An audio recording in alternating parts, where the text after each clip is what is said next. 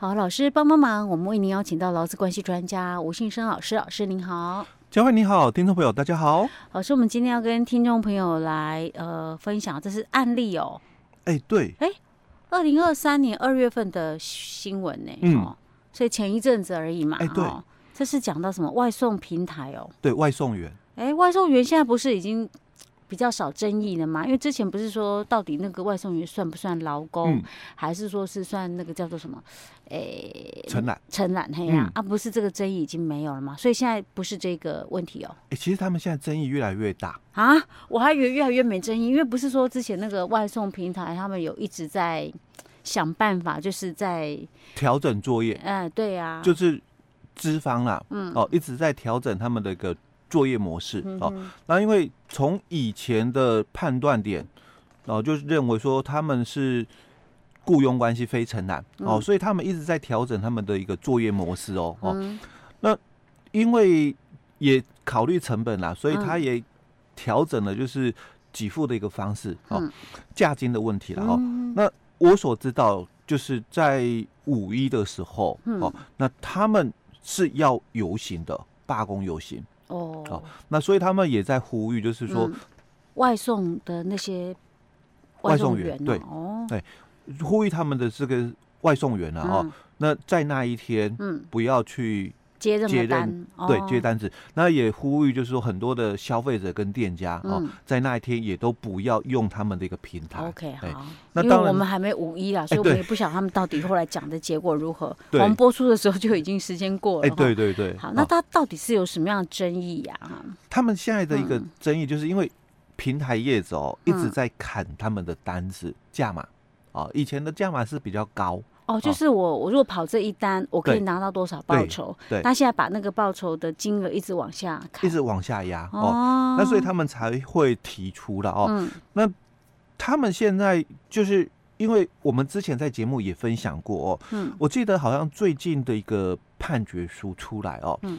那这个外送员是败诉哦，就是他们的这个牢固关系嘛。哈。从最早的争议就。主管机关，嗯。哦，直接就说你们是这个雇佣关系，嗯、哦，不不需要经过就是调查时间了，就早上新闻一出来，下午哦，部长就说，哎、你们就是雇佣关系，啊、哦，对对对，我记得那时候很劳动部出来讲的很快，很快，嗯，那因为业者自己。承认了，说，哎，我们没有人格从属性，我们没有什么经济从属性，我们了不起就组织从属性嘛，只要有一个就算 了。所以部长很快就抓了，说，哎，你就承认你们有组织从属性了，那你们就是雇佣关系，对你那个外送员是是老公，就你们的老公哦。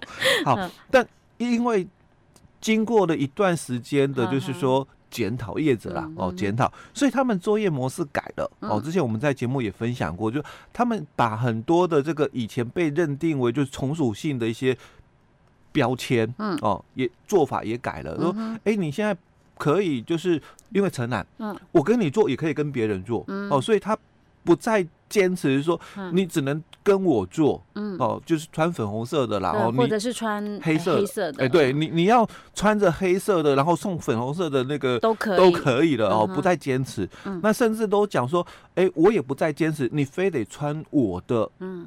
标志的一个衣服哦，或者是我们的这个就是很凸显的嘛，哦，那他说。你有穿，嗯，我给你就是奖励，因为你帮我打广告，是。哦，做法上已经都改变哦，但是还是让这个是，就是我们讲外送员哦，嗯，还是要跟他配合，是，就是他们的一些规范，我还是要穿着你的制服，因为这样子我才能够拿到奖励金。是啊，因为那个可能奖励金也不少钱，对对对，比例也算不少，对。哈，哎。其实我蛮好奇的，我们该来问一下，我们可能听众有没有人有在类似在做这样子的一个外送员的一个服务哈？哎、欸，外送员他到底是那个假设他们用那种奖励方式的话，嗯、是我要整套才有奖励金，还是说我只要一部分就行了？哦，他也有规范，就是说，比如说我我的箱子外送箱啊，你要搭配衣服啦，哎、欸，对，几个哎符合了，还是我可以上衣穿粉红色，下身穿黑色？我箱子是什么颜？箱子什么颜色？嗯嗯嗯、然后衣服另外一个颜色。对对对。我比较好奇这一块。他们是有，因为我有问过哦，他们是有，就是说你不用全部哦，有等级这样哈啊，所以奖金也有分吗？哎，好像没分，只是说他他有规定说你一定要符合几种配备哦，我才给你奖金，哎，才有奖励金，对，好好，啊，那所以他也有，就是说像我们政府一样哦，哎，那我不。嗯，没有达标哦，嗯，因为我我同意啦，我我跟你承诺嘛，我我会有就是说穿戴你们的这个衣服啊、帽子啊什么的哦，那当然也有可能就有人是说这样说，做又另外一套哦，但他们也有就是所谓的稽查的一个机制，对啊，我三不五时会看一下，哎，对对对，啊，不然的话我这个就规定就哎对白规定，对，所以他还是有。稽查这个机制在的哦，好，那现在就是针对这个部分，所以他们提到是这是变相减薪，嗯哦，因为你把我们的这个这个跑单啊，他说从原来的这个每单两公里哦，就有四十块钱的这个门槛哦，那提升到要四公里哦，才有四十块的这个这个金额了哦，外送这个价码哦，那所以他们就讲说，那你们这个样子变相减薪哦。好，所以哦，到底算不算变相减薪？嗯，因为还是要回到那个刚刚讲到的那个原始点。嗯，你你是承揽还是雇佣？嗯，如果你是承揽的话，嗯，基本上劳基法没有办法帮你。哦，因为因、欸、因为你不是劳工嘛，嗯哼，哦，你是这个承揽者哦。但如果你今天是雇佣，嗯，哦，当然这个平台业者他非得照。我们的法规规定来，哦，那如果照法规的一个规定来，当然这个就片面减薪，哦，那甚至还有可能会变成说，我我一天的，因为它是算论件计酬哦，那论件计酬，嗯，有有 有没有就是说八个小时以后，嗯，算加班？论件计酬应该没有吧？如果是论，哎，论件计酬。论件计酬八个小时以后算加班，嗯、应该既然是论件计酬，应该没有啊。那休息日就一个礼拜哦，嗯、哦，第六天的工作哦，嗯，算不算休息日的加班？那国定假日出来哦，我论件计酬呢？哎，对，论件计酬，国定假日出来哦，嗯，因为可能会那时候很多人嘛，嗯，因为工作嘛，所以。刚好放假哦，就不想出去了，对不对？嗯、哦，可能他们跑单也会跑的比较多哦，嗯、所以算不算假日出勤？要不要给那个就是 double 薪？老师，你现在讲的外送员吗？对，外送员啊。啊，如果是承揽，就当然、啊、当然承揽没这个争议啊。哎但如果今天是雇佣嘛，雇佣啊，嗯，对他们如果被认定是劳工嘛，嗯，那他们的这个抗议哦，因为除了变相减薪的问题以外，嗯，应该还有。其他的一个争议点，呃，如果假设他不是承揽的话，而是呃雇佣关系的话，那当然如果是休息日跟假日出来，当然要算加班费。那即使他是论件计酬，那那如果这样的话，哎，那超过半小时应该也要算加班费。那你看哦，嗯，他讲说四公里哦才有四十块哦，嗯，那如果我一个小时哦只有接到四单，那我每单都是四公里以上嘛，因为他讲说要四公里以上嘛，对不对哦？那那我一个小时只接四单哦，嗯、只只接到四单哦，嗯，那有没有低于基本工资？啊，然后四十块，每一单四十块，哎，对啊，每一单四十块啊，四四四十六一百六，哎，对啊，现在基本时薪是一七六，一七六哦，对啊，低于，因为它四个小、嗯、四公里嘛，可是它又是论件计酬呢，我现在已经有一点搞得很复杂。